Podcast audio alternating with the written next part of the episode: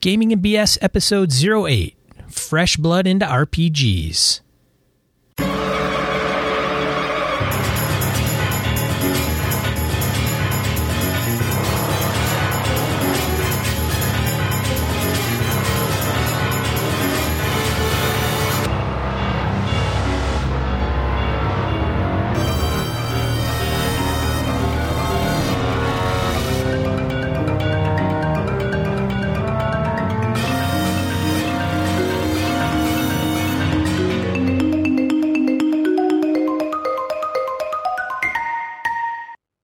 Welcome to episode 8 of Gaming and BS. Getting someone into RPGs is the topic of the episode. I'm your, one of your co hosts, Sean. And I'm Brett. I'm back from the Great White North and nearly devoured by wolves, but I made it. I'm back. So, uh, yeah, how'd it go? Did you did you bag one up there? I did not. I did not get a deer. This kind of jumps into uh, our little die roll later. I did not get a deer, but I had a pack of eight timber wolves. Believe it or not, eight of them come within 50 yards of me, and I hunt on the ground with a longbow. So when you have five arrows and a longbow, and there's eight wolves 50 yards away, you're thinking, you know, the the odds are not in my favor. This is not. And being a D and D geek, I'm sitting there thinking, boy, this is my. My, my character would be totally tougher than me right now because I'm shaking. This is kind of weird. The Roll. chances are we'll Roll for sneak. exactly. The wind was perfect, and I was. They had no clue I was there. It was awesome. I mean, Washington them come in, take a drink out of this little puddle in the swamp area I was hunting, and then they roll up on the hill just across from me, and then somebody picks a fight with another one. Two of them brawl for a little bit, then they pack up and leave. It was how, crazy. How far away were they from you? Fifty yards tops. I paced it off. they were really close. Jeez. I'm surprised they didn't, uh, I, like I mentioned on Google Plus, I'm surprised they didn't smell you. You, I up, think it was the I. you upwind? I was upwind. I was um well not upwind, I was downwind from them. Right. So they're upwind from me. The wind's coming at them in my face. And I'm a deer hunter, right? So I've got like deer scent out. I have scent killer um, stuff sprayed on my clothes to help minimize my human scent. And I'm on the ground behind this stuff. So I'm not moving much. I'm in full camo and they're just not paying any attention to me. They're cruising through, heading to wherever it is that they're heading to. So it you know, I don't wolves don't normally attack people. Um, however, hunters have this tendency because we're quiet and sneaky in the woods, where we surprise predators, which is when you usually get your ass kicked by a bear or wolves or a mountain lion or something like that. Is because you're sneaking along and the predator goes, "Ah, shit, what's that?" Right, and apex predators don't have a lot of flight mechanism when they're surprised. You know, they tend to fight first and then squabble and figure it out. You know, so I texted my wife, and uh, she was she was a lot more scared for me than I was. It was pretty. I was shaken, like, but in, but like cool, awesome, and you're a little nervous all at the same time. It's kind of like watch. It's like watching a zombie movie, right?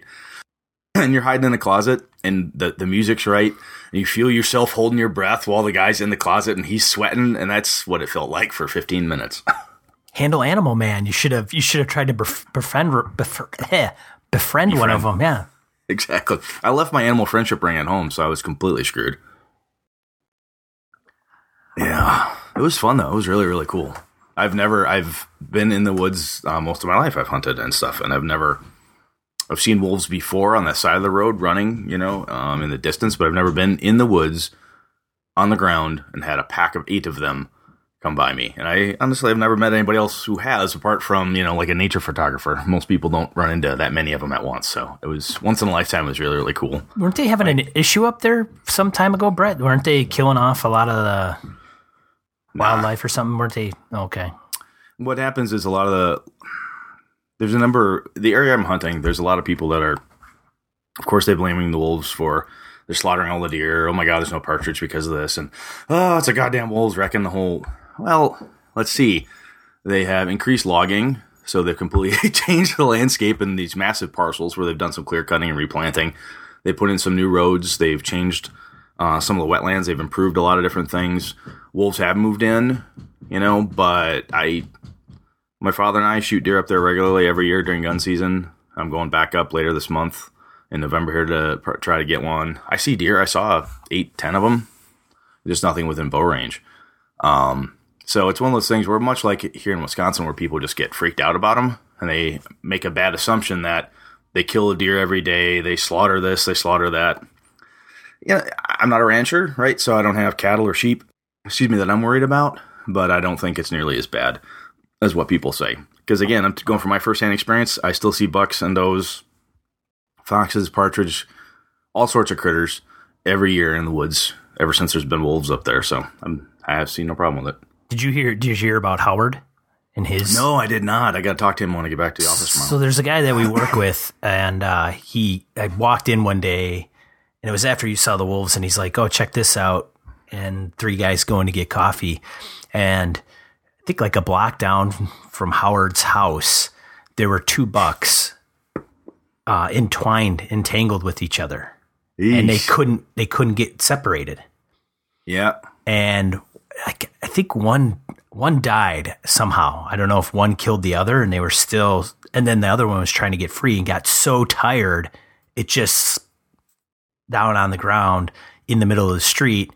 And so they they called the cops, and then they called another guy, and the one guy sawed one off. One was like an eight pointer, one was a ten pointer, but and they all got it on video. So this guy's kind of you know trying to reach a little bit out and saw this antler off so that Yeah, because you get too close, that'll go right through your ribs. yeah right so he Wow. finally gets through and the, the and they got like a blanket over one and then finally gets through it and then he finally gets up and then runs away and goes off with his blanket and one of the guys is like hey what about my blanket It's a blanket, dude. yeah, he's being facetious, but it was really, I mean, he's like, yeah, Brett's out there sitting in the woods for three days, doesn't see anything, can't bag one. I've got two down the street from me that just walk up and like slump down into the middle of the street being all tired.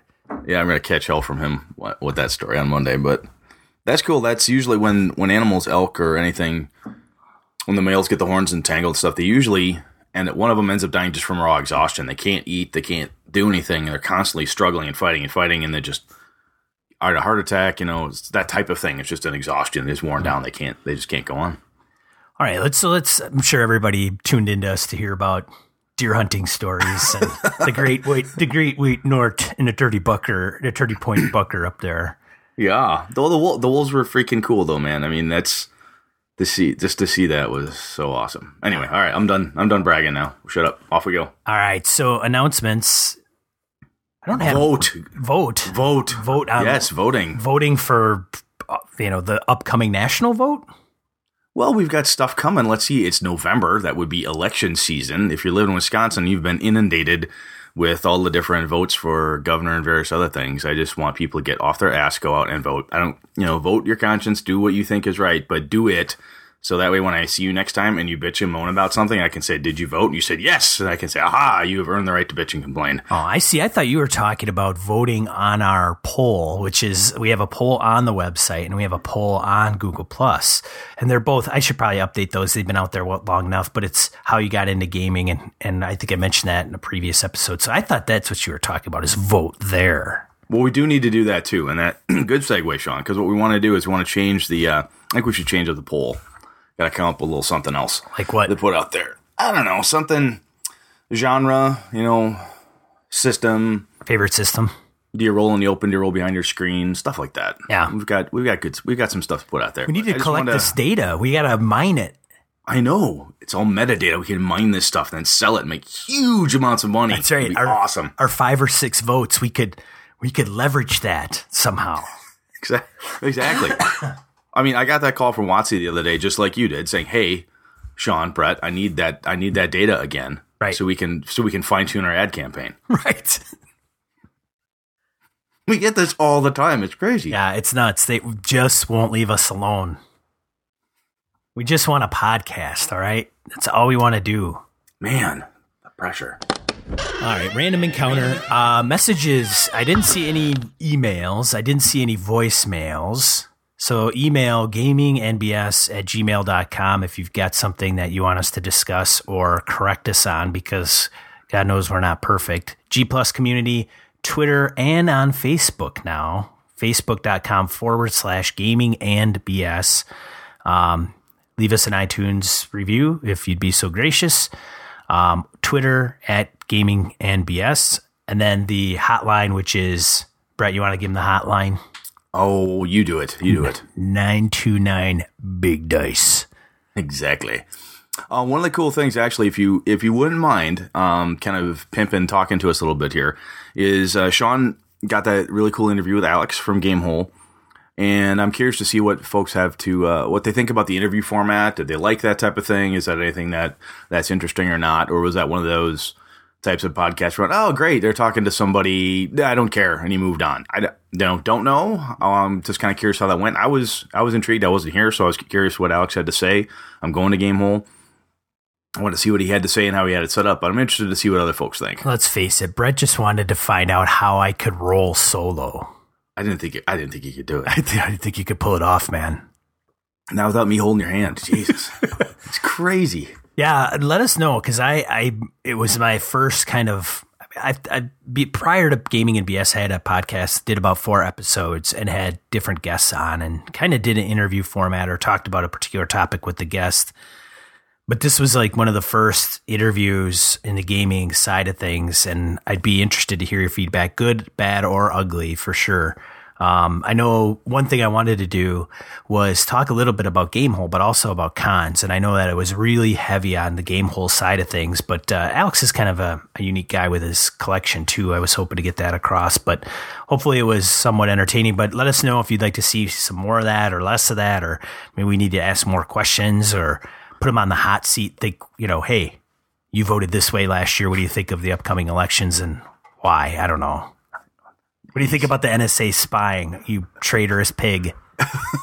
Stuff like that. Yeah. Our, our oh, our overtly covert political agendas will be th- rammed down everyone's throats. Yeah, that's why. That's the only reason I'm doing this is to totally subliminally slip that in and. Yeah, and as you notice, mine was vote, so I'm like super liminal. I'm not even subliminal. I'm super liminal. That's right. Is yelling is yelling at you, telling you what to do. Anyway, so get oh, drinking tea and I'm kind of in the back of my throat. oh. oh my gosh! See this. This is what I'm talking about. People, without me here to help him, I, I, he could have died right there. He could have just keeled over. I'm a mess. Main topic of discussion: new gamers, new gamers, noobs. So, um, this is something you and I, uh, I know I brought up quite a while ago, and when we want to cover as a, you know, well, let's start out with how we got in the hobby. Now we we mentioned this early on to give people kind of a feeling of our credentials, but Brett, how did now you got in through? I can't remember. A, buddy of mine, my friend Todd yeah. Thompson. He and his older brother, uh, back when I was in third grade. Hey, Todd. Um, yep, went over to their place uh, for a sleepover, hangout, birthday, I think it was, or something. And uh, Todd's like, "Oh, we should play D and D." I'm like, "I don't know what the hell that is." And we sat down, and Terry had us whip up some high level characters with insane statistics. I wanted to be a knight, so I got to be a paladin, and you know he was a super high level magic user, and we just went through and kicked the crap out of a bunch of big monsters. We fought like Demogorgon and Orcus, and just oh yeah, and always and we always won because we were you know we were amazing. Right? Was but that was, was uh, that first edition? Yes, it was first first edition AD and D. And then how old were you?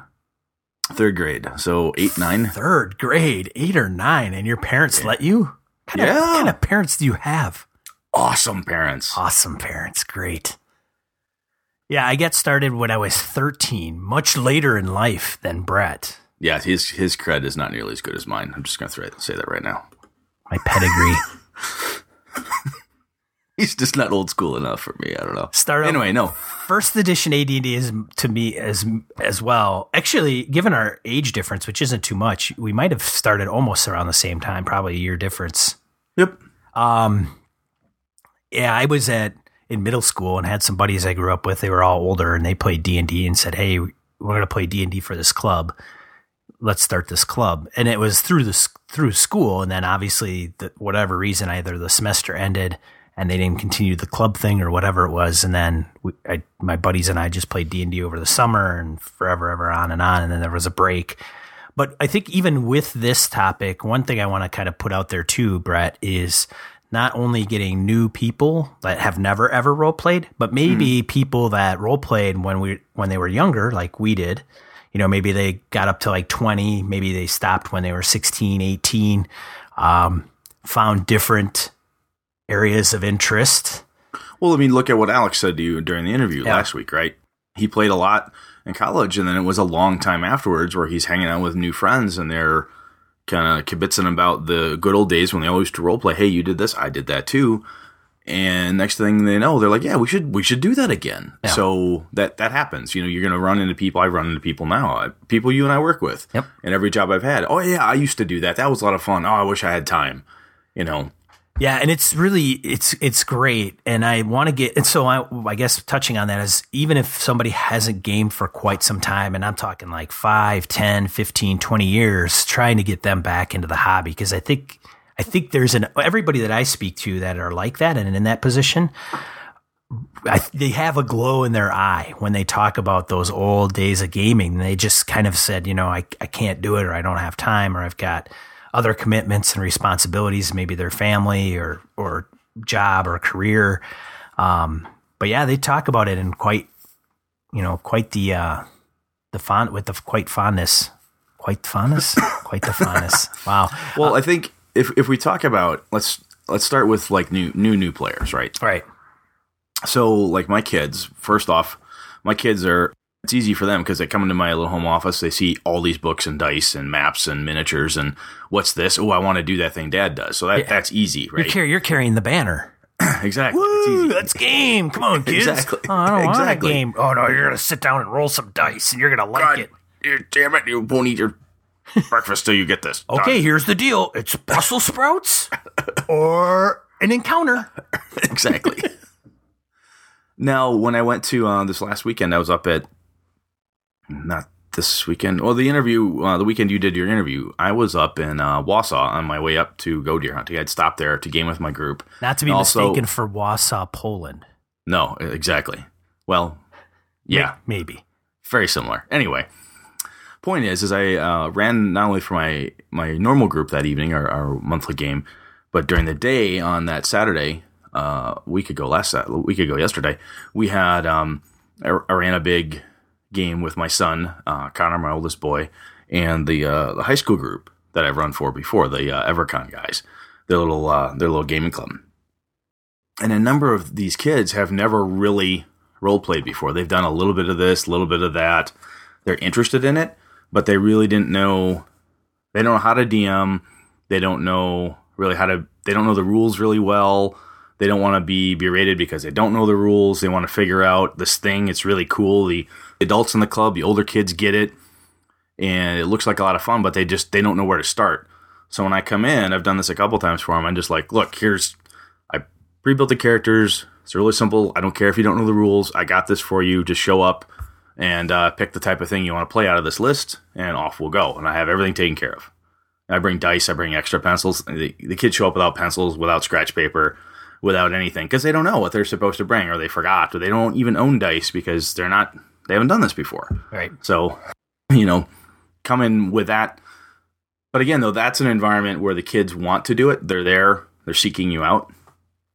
I don't think um, I've not been in a place where I've had to like go out and recruit people. You know, it's kind of either at work or at school when I was in uh, grade school, high school, and college. You talk to people, talk about things you like or whatever it is, and says, "Oh, I've done that before. You too? Do you play now? No, we should get together and play." And then you kind of work it, and somebody will say, "I've heard about that. I've never done it before. Hey, come on over. I'm going to play on Friday. You want to try it? It'd be great." So you just try to try to you know the pitch right. Try to get someone um, take it from that budding interest when they already come up to you, start talking, and then just kind of hook them and drag them in a little bit further. All right. So going into the pitch, because that's one of the things that we've got that we want to talk about is when you come across either the noob, that's going to be different than somebody that's played in the past because that's going to be much easier. Like, oh, dude, it totally changed things from first edition AD&D. Maybe it's easier to grok or the the rules aren't as crunchy. You need to really come and play, and I don't think it takes a lot of persuading or pitching in that respect. But what do you? How do you talk to somebody? Because you've met. Well, I know you've gamed with some of the new kids, but Uh huh. how do? So if you ran into somebody on the street, you and I, and they were saying, "What are we going to do next weekend?" And we say, "We're going to go to Game Hole." And they say, "What's that?" And we explain it to them. And then it's like, "Well, it's role playing games." And they go, "I don't know what what's that all about. What do you? How do you pitch that?" and and it's somebody you know, and and you may want to actually like pull Game the pull them in. Yeah, I think um, one thing I want to we can talk about this in a minute, but one of the pieces when you get that older gamer who hasn't gamed for a long time, one of the things I've found is that there's usually, and I'm going to generalize, I usually find two reasons why they don't game anymore. The group broke up, time commitment issue. They don't can't make it, don't have a group anymore, didn't know anybody, didn't know how to find them. The second one is they had a really, really shitty time. Hmm. Something about it annoyed them. Someone was always hitting on them. They didn't like this. They thought the rules were convoluted or crummy and it was boring, blah, blah, blah. So you have the people who used to do it and have horrible memories, or that's the one memory that's stuck in them. And that's one of the reasons why they don't play anymore. Now, to take somebody like, hey, what do you, what's this thing about? Um, one of my standbys now is I, I say, well, what kind of, what kind of movies do you like? you like well have you seen the avengers? Oh yeah i like that. Have you seen the new hobbit movies? Have you seen lord of the rings? Yeah i saw those. Those are pretty cool. Well it's kind of from the character's point of view you make you make these um you, you, you know build up stats. Have you ever played world of warcraft any of the computer games? Oh yeah i know what that is so i try to pick something that i know that they're most likely have touched on or have heard or seen before and then start the discussion from there computer games and the even Sims, and we've talked about this before. The, that connection to what do, I don't want to say it's role playing is more common now. RPG games of some kind. If you play Clash of Clans, you have a concept of what it's like to do some kind of gaming, right? As goofy as that is, or even Farmville or something. You're building something, you're creating a thing, and then you're competing with other people or against monsters or the computer's fighting you or whatever the case may be. So you use those pieces that you're pretty sure that they've got a common ground with, or at least a vague understanding, and then build on that, saying it's similar to that, except you do X instead of Y. Oh, okay, that does sound interesting. Oh, I could kind of like to do that. So that's how I've always approached it. What have you done? Nothing. I haven't. Nothing. Slacker. Sean wants this. Sean wants this hobby to die. He's a terrible man. I'm a mess. Well, I think it's an important. I think. I think it's important, um, and that's why I wanted to talk about it because I think there's this. I mean, our hobby isn't getting any any young any younger.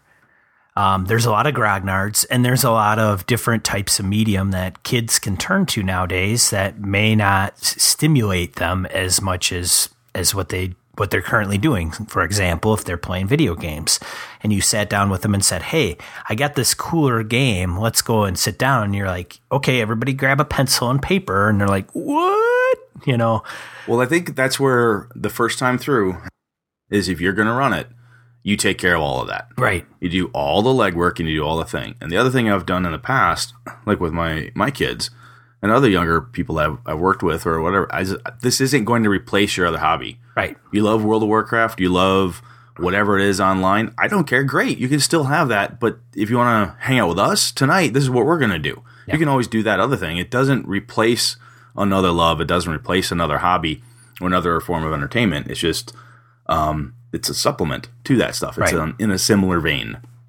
So I would say that I haven't I haven't broached the the new n- person that has nothing never played before. So one of the th- people that are probably the, one is one of the people that is probably the closest to me that has never played would be my wife.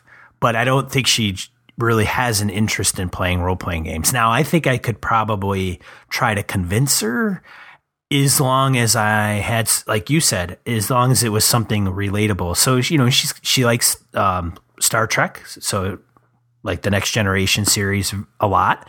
You know, if I said, "Hey, what if we played a Star Trek, the Next Generation series, and we invited people that she was very comfortable around, and also had an interest in either RPGs or Star Trek."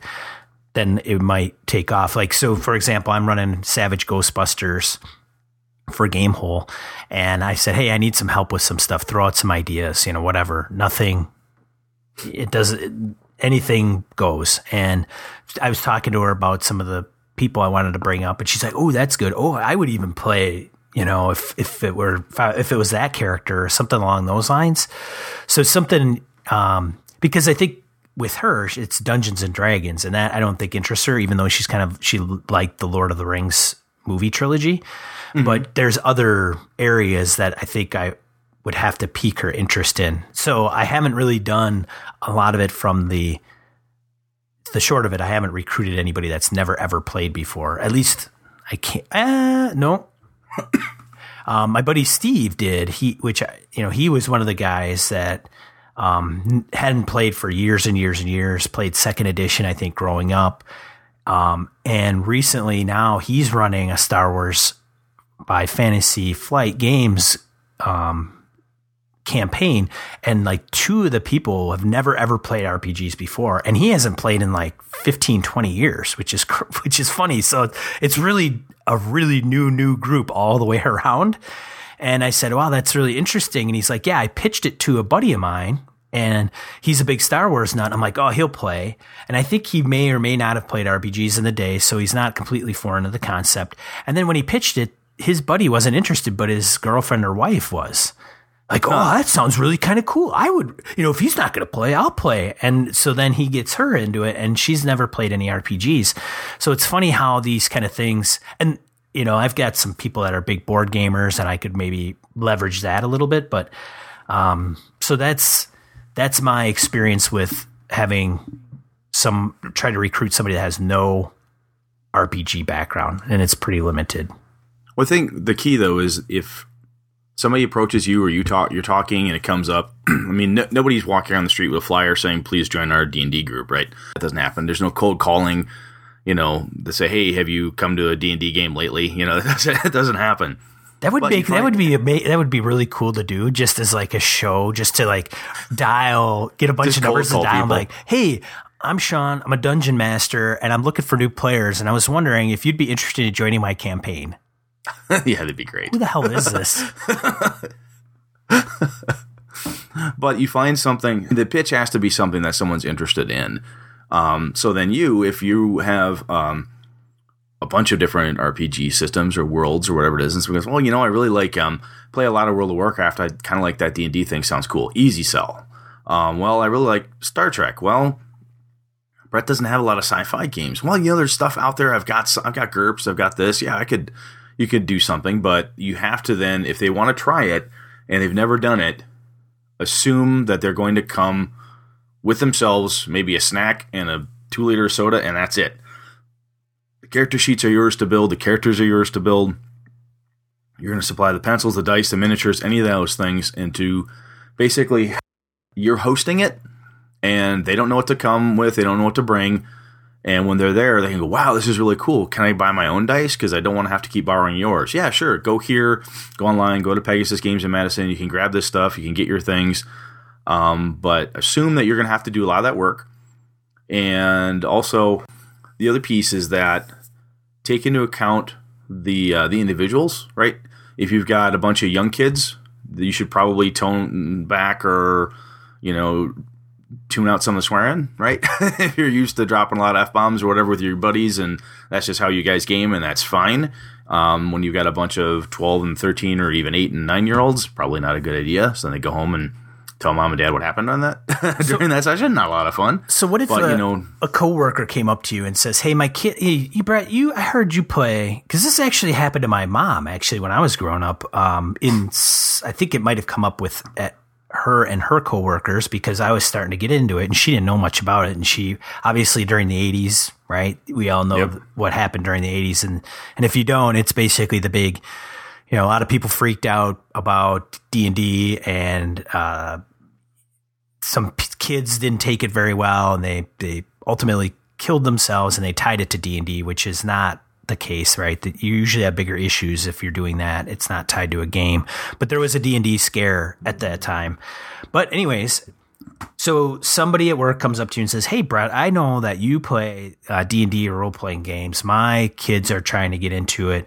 Um, what you know, what do you say to them, or what even what maturity level do you? Because you've got kids, you may see it differently than other people. But if general, right? I guess it's up to the parents. But I mean, is there a good age level where it's good to get kids into RPGs? For me, as soon as they, um, part of it for me is if the kid's reading a book without pictures, that's usually a good sign. Um, you know, it, they don't have to read like, um, The Hobbit or anything like that, but they have to be able to really listen. It's not incredibly cerebral, right? There's there's images, there's graphics, and there's miniatures and things and drawings you can do in a game. But if they read a lot of picture books, you know, if they're really really young or certain kids, they just don't. They like to read um, certain things, or if they're not even into reading, it could be kind of hard because it's it's a pretty reading intensive thing. If the kid doesn't like anything that's not computerized, you're like, look, I really want to get him off the damn Xbox and trying something else. Say, okay, um, what does he like? What kind of games does he play? Well, he plays a lot of Skyrim. Okay, I got you. I can totally do this. Don't worry. Um, if he plays a lot of Minecraft, okay, I can figure that out. But again, you find out what that per what the kid likes and say, well, try something like this. Um, the other thing is that the the kid has never done it, and um, do you then decide? Do you I'll I'll run it for him. Sure, I can make time or whatever it is. You know, be cautious if you do that because you you may or may not know what you're getting into.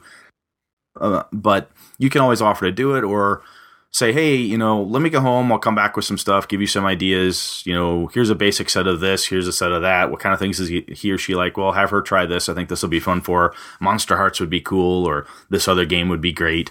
Um, but again, if you're tying it to something that they enjoy and that they're into, um, that'll help. Again, on the the age thing is that for me, if it's gaming is more cerebral and you have to be able to read a book without pictures, that's a big one for me. And if you're not, then I have to figure out how to draw you out of that, how to take you from I must be entertained through a computer mechanism or I need more than just reading words on a page to get it. How can I help you do this? And I might tell the parent at that point, whomever it is, well, you're going to need to help them because it's it's a lot like this. Don't assume that there's no computer component of this. There's no other this component of it. It's all in your head or little miniatures and drawings and stuff. If that's something you think they're not going to be interested in, you might want to wait until until later, unless or you're going to have to do a lot of help or legwork to get them there. It, the last thing you want to do is tell somebody, "Oh, it's super easy," and um, I'm sure little Johnny and Susie will just love the hell out of this thing, and then they go, "Yeah, um, they're not really good in math. They really they don't like reading anything. They don't want to sit still for more than five seconds. Well, I guess this is not a good hobby for them to start right now. Yeah, it's good. It's good to be honest about that. What about the now? I, I don't have kids, so I admit that. So that's kind of my shortcoming with this. And you've got like twenty. Five. Oh, 25. Sorry. yeah, no five. But um have you ever tried to run a game? So you run your, your own kids. Have you ever thought of running? Okay, say one of your kids comes and says, Hey, I want Sally or Joe to come over and play with us too, right? How do you handle that specifically different or do you just kind of take it in stride and say, Oh, okay, no problem, have them come over? Or do you have to consider like, Hey, I got to talk to the parents about this because this may be a big deal? No one's actually, my kids have not asked to do that yet. AJ has said, "Oh, my friend Danny might like this." So I said, "Well, if Danny wants to, I know his mom, and if he wants to come over and play with us, if I'm going to do something to entertain your kid." Um, when they come to my house, well, it's like, hey, AJ's bringing his friend Danny over, and I'm going to take Danny to the movies. I'm going to be, be telling Danny's mom and dad, we're going to see this movie. Is that okay? Because last thing I want is for Danny to go home and say, yeah, we went and saw, you know, the latest slasher murder movie, and you know, I'd, I'd never do that. I'm not that stupid, but you don't know right. what somebody's trigger is. And they might say, well, you know, I like to play, we're going to play a game. It's going to be kind of, it's going to be like a board game. And sometimes using the words Dungeons and Dragons freaks people out. Right. So you say it's a role playing game. It's kind of like a Skyrim. Danny says he likes this type of game, like Minecraft. So I've got a game set up like that, and we're going to play. It's got dice and stuff. And then mom says, was it like Dungeons and Dragons? So, well, it's similar to that, but it's, you know, and it's not it sounds like I'm lying, right? Like I'm trying to hide that, but right. I don't want to lead. I don't want to lead with the "we're playing a satanic game," even if that's it's not what it is. But I don't want that to be the first thing that the parent hears, and then they think, "Oh my God, Brett's this guy, and his kid is this way," and it causes schisms. But anyway, regardless, yeah, they're the cult worshiping clan down the street. Exactly, right. fi- that I'm fine with. but anyway, long way around is I'm I'm going to talk to the parent because I'm going to be entertaining your child for hours in my home, doing stuff, run, rolling dice, feeding them crappy food and soda while we while we play this game on the table. And if for some reason the parents don't want that, I need to respect it and say, okay, no, that's fine. We'll just play a regular board game. Do, do they like Risk? I've got Risk. Oh, that'll be fine. They can do that. All right, then. So I do think, having said that, I think there is ages on most of the RPG stuff, and I th- I wanted to say they're like th- thirteen is pretty standard. It could be. I don't remember. I know a lot of I folks looked. out there have started younger, and I know there's RPGs that are geared towards younger kids. But Mm-hmm. I think D and D. I don't even know if actually I have my player's handbook right here. Take a look. What does it say? And I don't, I don't know. They may have taken off the ages on some of the players' handbook. In this one, I don't. It doesn't say, but I think on the first edition AD and D, I think if you flip it over on the back, it says like ages thirteen plus, if I'm not mistaken. But there isn't anything on here, so maybe it's because of the uniqueness of the game. It doesn't need to stipulate the ages. I know um, board games. I don't even know if it's like a standard, but anyways, Well, I know on my old uh, on my old Hero Quest board game I have, I think is like ages seven and up or nine and up or something like that.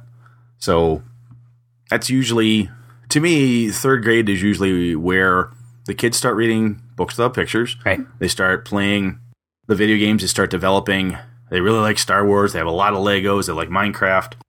They like the Hobbit stuff. They like um, this other thing.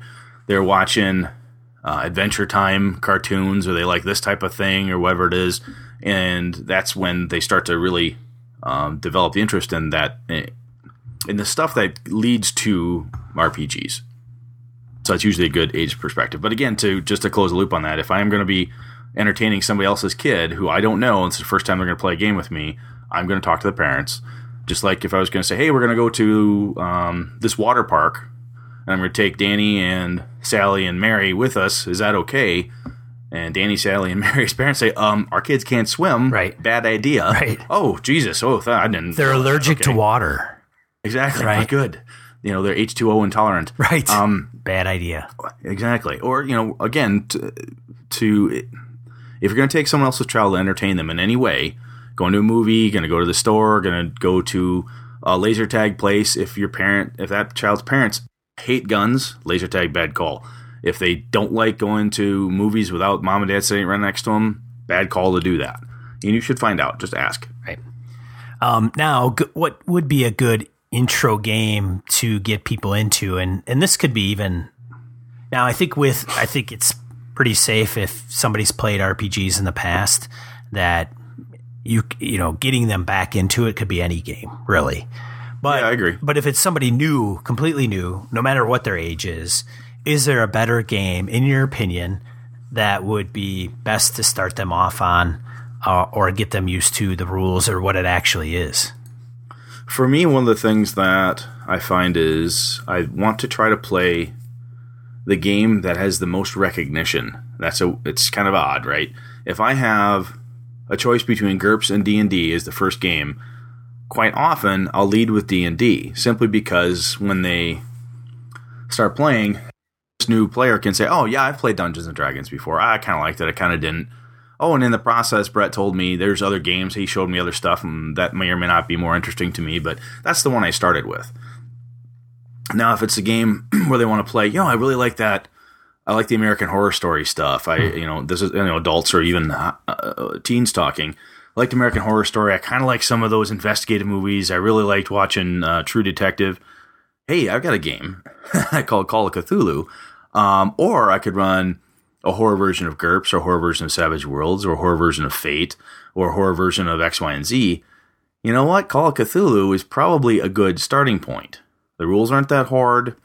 Uh, it's a name that has brand recognition within the hobby, and it's something when they go and they like it and they have a good time, they say, "Yeah, I played this thing with Brett, you know, a couple years back. I hear you, Sean, are doing something.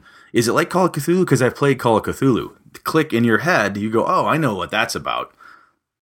You know, and and it's not what I want to say. It's not um a a twist on something. It's not that Savage Worlds isn't popular. It's incredibly popular, but from just so that person to help build their cred and help to have them understand this is a core this is a core system or core world within the RPG uh, environment. It's it's a good way to go. Now, granted, if you don't know Call of Cthulhu from anything else. If you if you suck at that and you're a really good Savage Worlds guy, run the Savage Worlds horror game. That's fine too. But don't be afraid in that process to when you're talking to adults and teens to say, hey, this is similar to there's a lot of other games like this. This is like that. I just happen to like this rule set. Explain kind of why, what you like or whatever it is, and then off you go. I'm not usually too worried from a mechanics perspective because for the first time player, I do a lot of mechanics work for them and I just hack stuff out constantly. I don't make them check for everything. I let them be more descriptive. I want to try to climb this wall. Okay, roll a percentile. Tell me if you get a 40 or less. Oh, I got a 39. Awesome. You climb the wall, a little difficulty. Even if there's no rule for it, you just give them that chance. So I kind of take the mechanics and crush them down a little bit to just simplify it and make it go faster. So I don't worry about what the game system will be because I simplify the mechanics regardless of what I use. So I would I would probably if I were to put a title out there for me and somebody I ran into that situation and tried to get them into the game, one obviously goes to the genre that they're interested in. So if I can convince them that fantasy, sword and sorcery is the way, if if that's a interest that you know that they're rock onto, then I would probably go with Dungeon World. And this is not an endorsement for Dungeon World, but it is I think it's a it goes back to what you're saying. So yeah, I could run a crunchier game and then take out all the dice type of crunchiness and tactics out of it, but Dungeon World 2 D6 roll you know, on these results between this range, this happens, and results on this range, this happens, and results on this range, this happens. And it's the same thing for like everything they do. And it's very abstract. So it's not tactical. So it's not like you would have to explain to the person, hey, you are you're here on this grid and oh by the way you have 30 feet of movement and you can only move through here but this is um, this is difficult terrain so that's double the amount of cost to move see, through see, that that's where I that's where I I don't know Dungeon World as well as you do. oh it's so, so- easy man you don't even have to know it brett I'm just saying I haven't I haven't run a game with it, and that's one of those things I don't want to run. I've heard Dungeon World should be really good and easy, so I'm going to start it the first time with this group of people who've never done it before because I'm going to feel like a moron. I want something I'm very confident with. oh sure I am confident with Call of Cthulhu. I'm very confident with D and D, Pathfinder, GURPS, a number of other ones, um, where I could throw it out there, and then I would know to say, screw the movement ru- rules today. Where do you want to go from point A to point B? Yeah, just count out 20 squares. Great, I can move 20 squares. Yes, you can always move 20 squares. Done. They don't have to. If they say I really want to run faster than 20 squares, great, move 40. You just you're making it up, if you will. But I know that system well enough that I can get rid of the crap, you know, that is too complicated for them or too much or too heavy for them. And I don't. If I had the comfort with Dungeon World, I would m- probably agree with you there. Because if it is simpler and it would be faster, it might be a hell of a great game to start somebody out with, as opposed to a D and D right you know but i don't i don't know that rule system. So i guess to uh, tag on to my you know building their cred and giving them a game system that's well known it also has to be one that i know really really well. Okay so, So- i'm going to be devil's advocate. Why do you have to know it very well? Because i'm running it. But they they're not, they're not going to know whether you screw up or not true You could but- tell them like, dude, a monkey, a monkey hangs from, you know, it, it flies through the air. I mean, they would know absolutely. They'd have no clue whether or not you know what the hell you're talking about because they don't know anything about it. the reason it does is it's uh it's comfort for me and that when they ask a question they say god these rules seem really thick or don't worry about that we could always do that later yeah i could do this other thing but don't worry about that for now when i have that command of the system then i feel more confident and comfortable and i can make an ad hoc rules decision on the fly for them without worrying about weird inconsistencies or something along those lines I don't know. It just it helps. It helps me. It's a personal thing. If I know the system really well, I'm going to be more comfortable and confident running it, and they're going to have more fun because I'm going to get it and I'm going to know what I'm doing. Yeah, no, I agree. I I know that there will be people like, yes, that's the way it's got to be because it would. It doesn't make sense to run a game you're not totally confident in in running. Um, But to your point, though, I mean, if you do screw up, you could oh. go, "Oh my god, I totally made a mistake," and just let it roll because you got three new people at the table who don't know anything. That's fine. How, however, yeah, I also should say this is that when I have run for the kids, excuse me, at the high school club, and when I've run with just my kids, I also when I'm running for just my kids, I have a little, I've got a thief I play with them. And whenever they have a question, they look to me as my thief character and say, Dad, what would you do in this? What should your thief do to help us here? Then I come in. Or when I played with the other kids, I usually have a seasoned adult or another player who's done it a lot before, who I know is going to be helpful and friendly and not judgmental to be able to sit there with them. And when they have a question or they want to do something that's kind of silly or potentially stupid or dangerous, the other person go, wait a minute, wait a minute. Remember what Brett said about dragons? Oh, yeah, that's right. Let's not do that today. Let's back down and try this other thing. Trust me, I've done this before. So to have that other, have a ringer, if you will, in the group is helpful if you can. And the other thing is, if you are introducing a new player like this to your standard group or whatever it is, your standard group needs to be forgiving of that person because they're going to ask stupid questions, right? Or questions that your normal season gamer, he or she's played for 15 years, won't ask. You know, how do I attack again? It's the D20 for Christ's sake. You can't have that answer. No, it's your it's your 20 sider. Here it is. What do I do again? It's always this target number. Remember, it's the two. Oh yeah, yeah, yeah, yeah, yeah. It's a ton of information that this new player has to soak in, and it's incumbent on you and any other standard people and you know standard gamers, um, the guys you usually play with, those men and women, to help where they can. So it's if you have a group that doesn't like to help new players. I mean, and they exist. I've I've played with those groups. They're not key uh, or keen, excuse me, on working with brand new players and coaching them through it, then don't introduce the new player to that group because it's just a bad idea. They're going to have a horrible time and people are going to treat them like crap. And you don't want that to be the first experience. Does the time and length matter? Hmm, time and length. Usually, I plan a game to run for two hours yeah. for somebody brand new. If I'm having a good time and they're just totally loving it and don't want to stop, I've got more. Yeah, it's not hard. I think just keep rolling. I think it. two hours is a good sweet spot. I think if you go to like, hey, we usually run four to eight. I think a new person, if they're not getting into it, is going to be like, oh, dude, this is way too long. Well, it's a huge, it's a huge time sink for something you don't know you're going to enjoy. Right. I want, I really want to try this rugby thing. Well, a game usually takes X number of hours and it's really physical. okay, I guess I don't want to try that. As opposed to showing up and just screwing around in the backyard and trying to figure out and if you're having fun, keep going.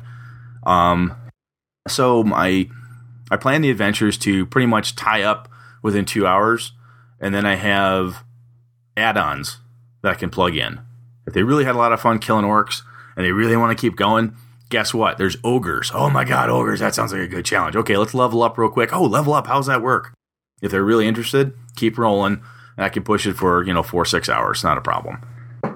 You know that way if they really like doing this, they say, "Boy, that was fun, but I wish I could have been the captain of the Starship Enterprise last this time." Okay, um, you want to play again? We could set up a different time and we can make different characters. Well, I'd like to make my own character. Great, we'll set up some time and we can do that together. You know, it's if you had a good time, you can keep it going, or use it as the impetus to start another one at a different time. And also, if they go, "Yeah, that was okay, but I'm glad I tried it, but I just, eh, not my thing," you can sense it even if they don't say those words, and then you just wrap it up and it's only two hours gone.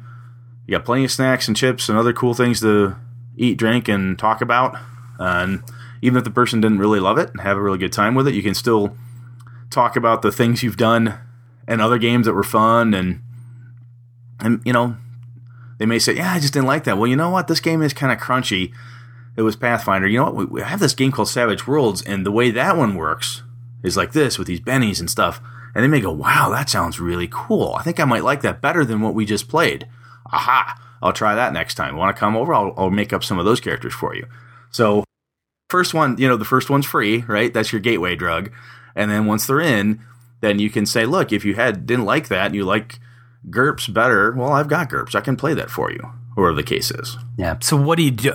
So things not to do when inviting somebody to the table is don't be a freaking dick exactly. Let's start out. Let's start out right there. Don't be a dick, because there's exactly. horror stories out there that people say, "Oh, I I wanted to play and I was invited to play and it sounded really cool, and the DM killed my person." Or I think I read a female's post about how, um, you know, I'm surprised she's even still playing, but her like experiences growing up and getting into the RPG hobby, you know, oh, you can't play a, a male character because you're a female player, and then you can't do this because you're, you know, or you're playing a female, and because you're a female, you're limited to this X, Y, and Z. And of course, that went over like not very well at all. And I'm surprised she's still playing. But don't don't be a dick.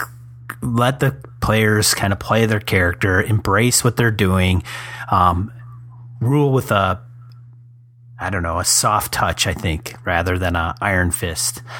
Um, so getting them familiar with the rules without being so heavy handed. Um, killing characters, probably I would stray away from right away. If you do do it, there's that opportunity. If you're running like a a D&D game where it is, they get that free resurrection, right?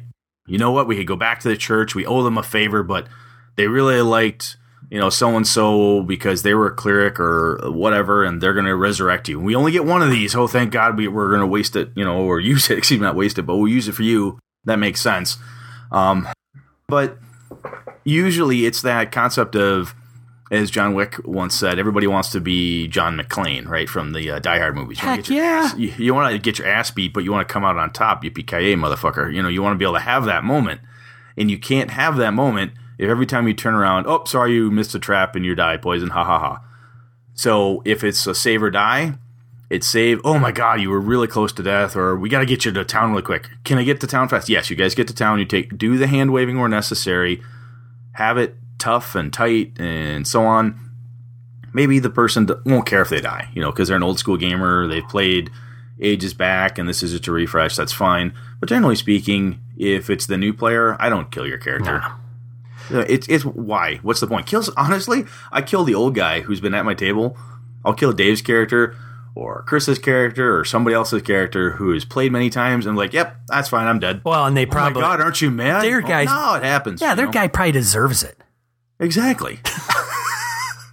no, but I mean, if, if you and I are playing and we had three new people at the table, Sean, I would expect you as a DM if my character were to do something stupid and die, that's fine. The dice fall where they may. I take it with grace. Everybody else goes, oh, that again, example to the other group, to the new players, think, oh, well, I guess this happens sometimes. It kind of sucks. But hey, guess what?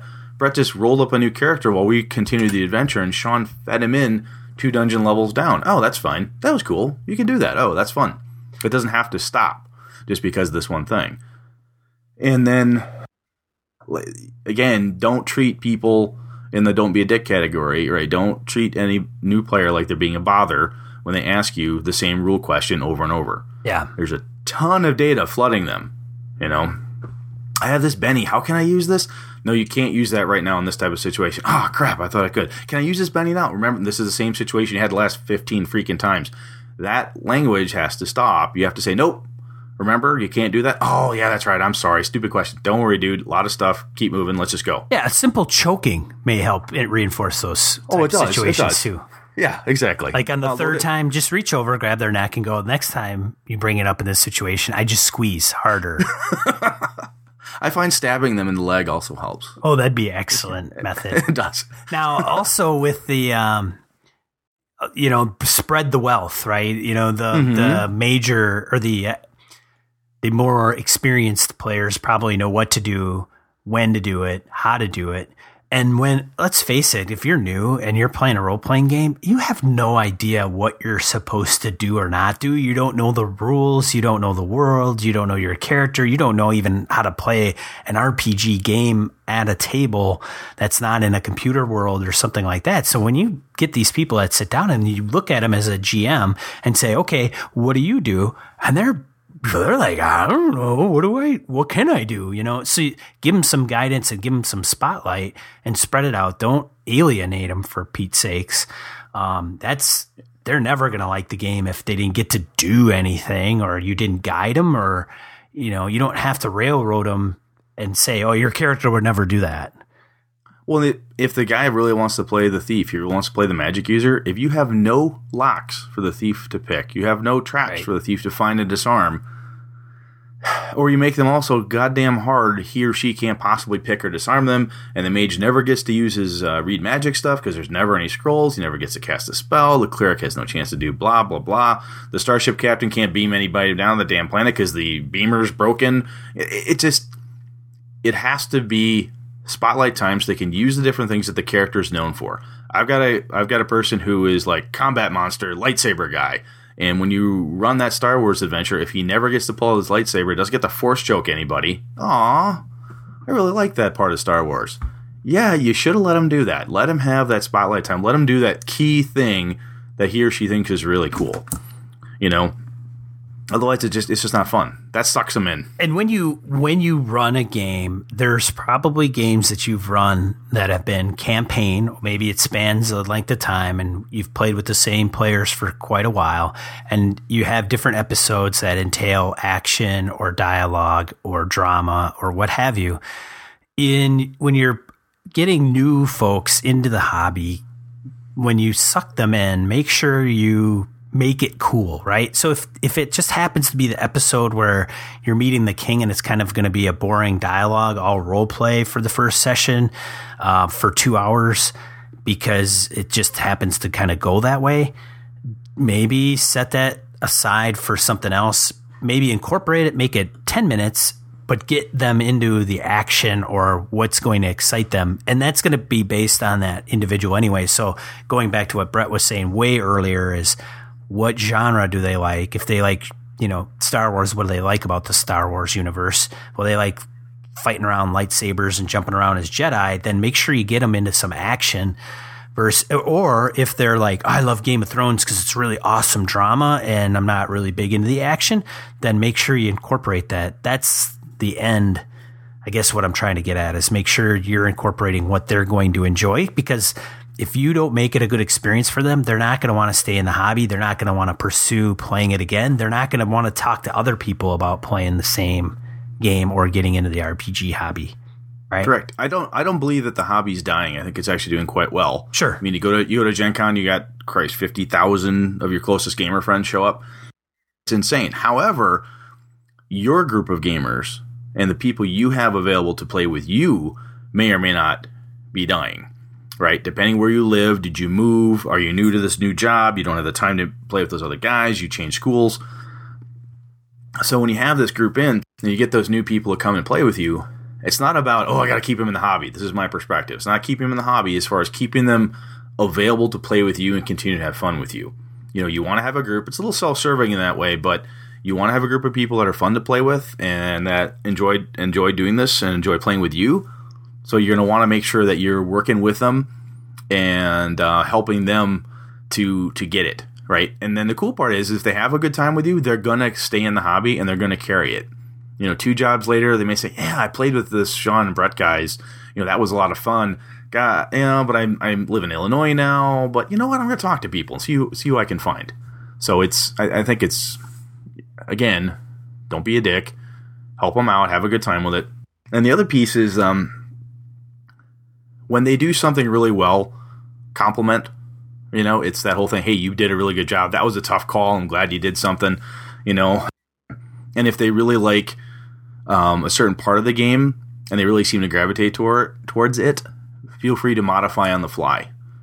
If all they want to do is kill goblins and be a bunch of murder hobos, go murder hobo crazy and let them murder the shit out of stuff and take everything. Go for it. There's no, you know, again, there's no gamer cops to stop you if you're playing a Walking Dead game and what they want to focus on is just chopping up zombies and they don't want to talk about all the uh, drama that actually that, that that whole series is about. If they just want to kill zombies, let them kill zombies. Then who cares? That's that's fun for them at that moment, and having fun is what you're there for. All right, so let's wrap it up. But one last thing I'm going to put a challenge out there to the community and try to see if you can, you know, make a goal in the next year to maybe pitch it to somebody and maybe grab them and throw them into the hobby somehow or, um, yeah, I don't know. Even if it's somebody that's played years and years ago, I set out earlier in the year to kind of do that. I aimed pretty high, I think, with five people, but I did get two. Um, one that's playing in my Friday, every other Friday night game. Jim hasn't played in 20 years. Second edition AD&D. He's playing in our fifth ed. Um, hasn't played for years, so got him into the game. And then my buddy Steve, same thing, but he's running his own game. Um, I just talked about RPGs whenever we were together, and then he just decided to go and buy one, and now he's got like two new players. Um, so if you know somebody that out there that's played years ago and you think they would be good getting back into the hobby, I mean, go for it. But anyways, Exactly. yeah. No, do it. It's it's fun because if nothing else for me, um, play with somebody who's really new, um, either coming back to it or that they're brand new to it. Like playing with the kids I've been playing with, or even some adults that have been newer to it. Uh, a buddy of mine, Seth, his wife Tabby, when she first started to play, she played very very little, and um, her approach is totally different than other men and women I've been with who've gamed forever. And the different approach is fun. It's a different thing for you to react to. It's a new face at the table uh, different perspectives, likes, dislikes, all that stuff. It, it helps to break up a monotony of um, what you're usually doing. Helps to change it up a little bit, and that to me makes it exciting as a, as the DM. All right, let's get into uh, die roll. Die roll, where we talk anywhere between uh, two and five things that come up since our last episode. You want to start off, Brett? Since you had Yeah, since you had the week off last week, I mean, I knew. So, so my first one was uh, the the wolf, the wolf pack I encountered while I was hunting. That was just awesome. Talked about that at the beginning. wolf pack of one. The wolf pack of one. nice. Seeing eight wolves in the wild was just awesome. Uh, the other thing I want to bring up is my number two is I've got Gamehole Con locked in. Um, yeah, I've got this Friday off, so I can uh, be there for all of the Gamehole Con goodness, and I have Saturday, where my uh, my middle daughter is having uh, her birthday party this Saturday, which means my house will be filled with a bunch of teenage girls all day and night. So my wife, knowing that that isn't necessarily a fun place for me to be, is giving me money and sending me to Gamehole Con for Wow, Saturday. Go. nice, awesome. so that's pretty cool. And um, I mentioned this a little bit earlier that I was at the uh, D. Cerberus uh, Gaming Club the other weekend, and it was my buddy uh, Dave played um, as the kind of our resident master gamer adult to help keep the kids in line, and my son Connor came down and I should say came up with me just to play in that group. And one of the cool parts about that whole crew was all these their kids are all high school kids, junior high kids, and they were so welcoming and friendly and just accommodating. Many of them had gamed more than Connor, obviously a lot less than Dave and I, but they were super trying trying to work together. When one of them would get a little crazy talking, the other guys, "Hey, John, John, John, calm down, calm down. We gotta pay attention. We gotta get this map going. How are we doing this? What are we doing here?" They were so into it. It was awesome. Um, it was just it was a ton of fun. So that was, it was just it was just a blast. Just getting these kids to game more and more, and then when I'm done, I'm packing up. The little president of the gaming club who was with us, he comes up, shakes my hand. He said, "I hope you can come back because I really want to play with you again." That was awesome. So I've got gaming groupies, so I can check that off on my little on my gamer bucket list. That was kind of cute. And the last thing I have is um, last night I went out with my buddy uh, Mike Sigmund from Albion Swords, his wife Bonnie, Susan, and I, and a bunch of Mike and Bonnie's other friends went out for a Halloween party thing. And uh, I am way too old to drink that much for that long, and I am so Brett's fuck. hungover. I am so hungover today. It sucks. I am way too old for this shit. I can't do that anymore. I don't know when I'm going to grow up, but I need to stop doing that. So, yeah, that was dumb. Anyway, that's all I have. Sean, your turn. Sweet. Um, Halloween games. I know this is going to drop after Halloween, but I know I, one thing I always did. Do you, Brett? Do you run Halloween themed games? I used to back when I ran Vampire, which is kind of a, you know, every day is Halloween um, type of thing. We actually used to have a Halloween special game where we'd run um, full full on, basically a LARP, show up in costume type of thing. And I've also run Call of Cthulhu on Halloween a number of different times. That's always been a blast too. Yeah. So I have done horror themed games just for Halloween. Yeah, so if you run Halloween games, let us know what, what it is um, and what makes them special. I know I'd have always wanted to. I just haven't gotten around to it. A lot of people, it's just getting together or what night Halloween falls on, or if it's, I mean, I guess it could be the week before Halloween. It's the season, right? Um, and then what game it would be to run. I have never been a big, um, I've never pulled off a good horror RPG. I know, I know. Well, sometimes it's tricky because some people don't buy into it. If you don't get buy-in, then it becomes this like Scooby Doo, you know goofiness to it. Well, I think I think that that's actually a subject for another uh, for another podcast. Here Yeah. is the the concept of the horror game. Do you scare the players? Do you scare the the PCs, the characters? You know how do how do you approach it, or or what do you do? I mean, there's a lot of different. Like you said, there's um, folks will take it into the hokey territory right quick if you let them. And uh, how do you help stop that? I think that's something we can talk about another time. But Halloween games are fun if they're if you do them right, they're a blast. Yeah.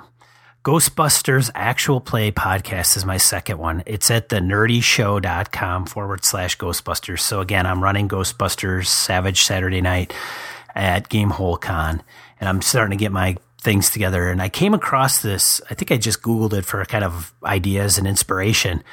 I gotta, I, I gotta say, I've mentioned a few podcasts here and some I listened to and I haven't mentioned.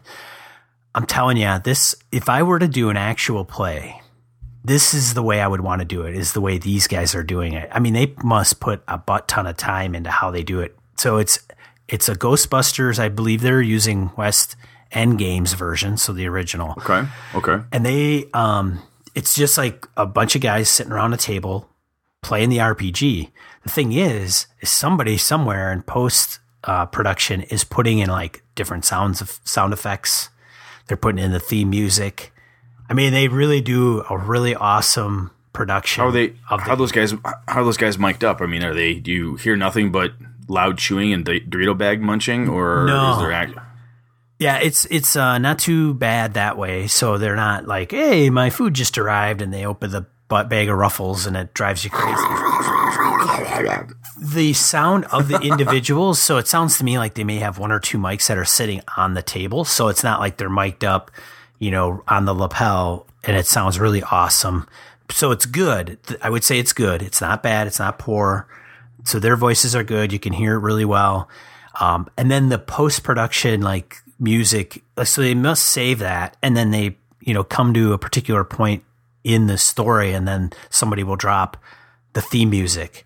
And then they'll drop in a sound effect to the proton packs. You know, okay, I turn on my proton pack, and all of a sudden you hear, you know, the sound effect come on. So it's really, really well done. I got to give them a lot of credit. And I don't know if it's even, I mean, they may not even be doing it anymore. I think I'm on episode eight, and they might have released it two years ago. I don't even know. Um, but if you are doing actual play and you want to take it to a whole nother level, this would be a very good example of doing it. And if you were playing fantasy, it would be no different than, okay, I'm going to check the door. Okay. And then you hear somebody put in like the jiggle of a doorknob. Yep. And then I open the door and then they put in the creak of the door when you're opening it. I mean, it's really awesome that way. And I would love to do that, but I cannot imagine the amount of time it takes to do this. I think their episodes, I want to say they're at, they got to be at least an hour. Um, and somebody would have to put it, you know, listen to the whole thing and go, oh, wait a minute, and find a sound effect, drop it in there. yeah. you know, Jesus. Yeah. Cool. Yeah. It's really cool. Um, and I don't, I, I wouldn't praise that many um, podcasts. I mean, a lot of them are probably just like us that talk and kind of ramble on, but these guys for actual play, they, it keeps your attention. You kind of know what's going on. Um, they do laugh on occasion because it's funny and it's lighthearted because it's Ghostbusters. But if you haven't checked it out, the link will be in the show notes. That's all I got for die roll. Cool. Like we're good. All right. So this has been another episode of Gaming and BS, episode eight. Drop us a line, leave us a review. Uh, we appreciate everybody's support. I'm again one of your co-hosts, Sean. And I'm Brett.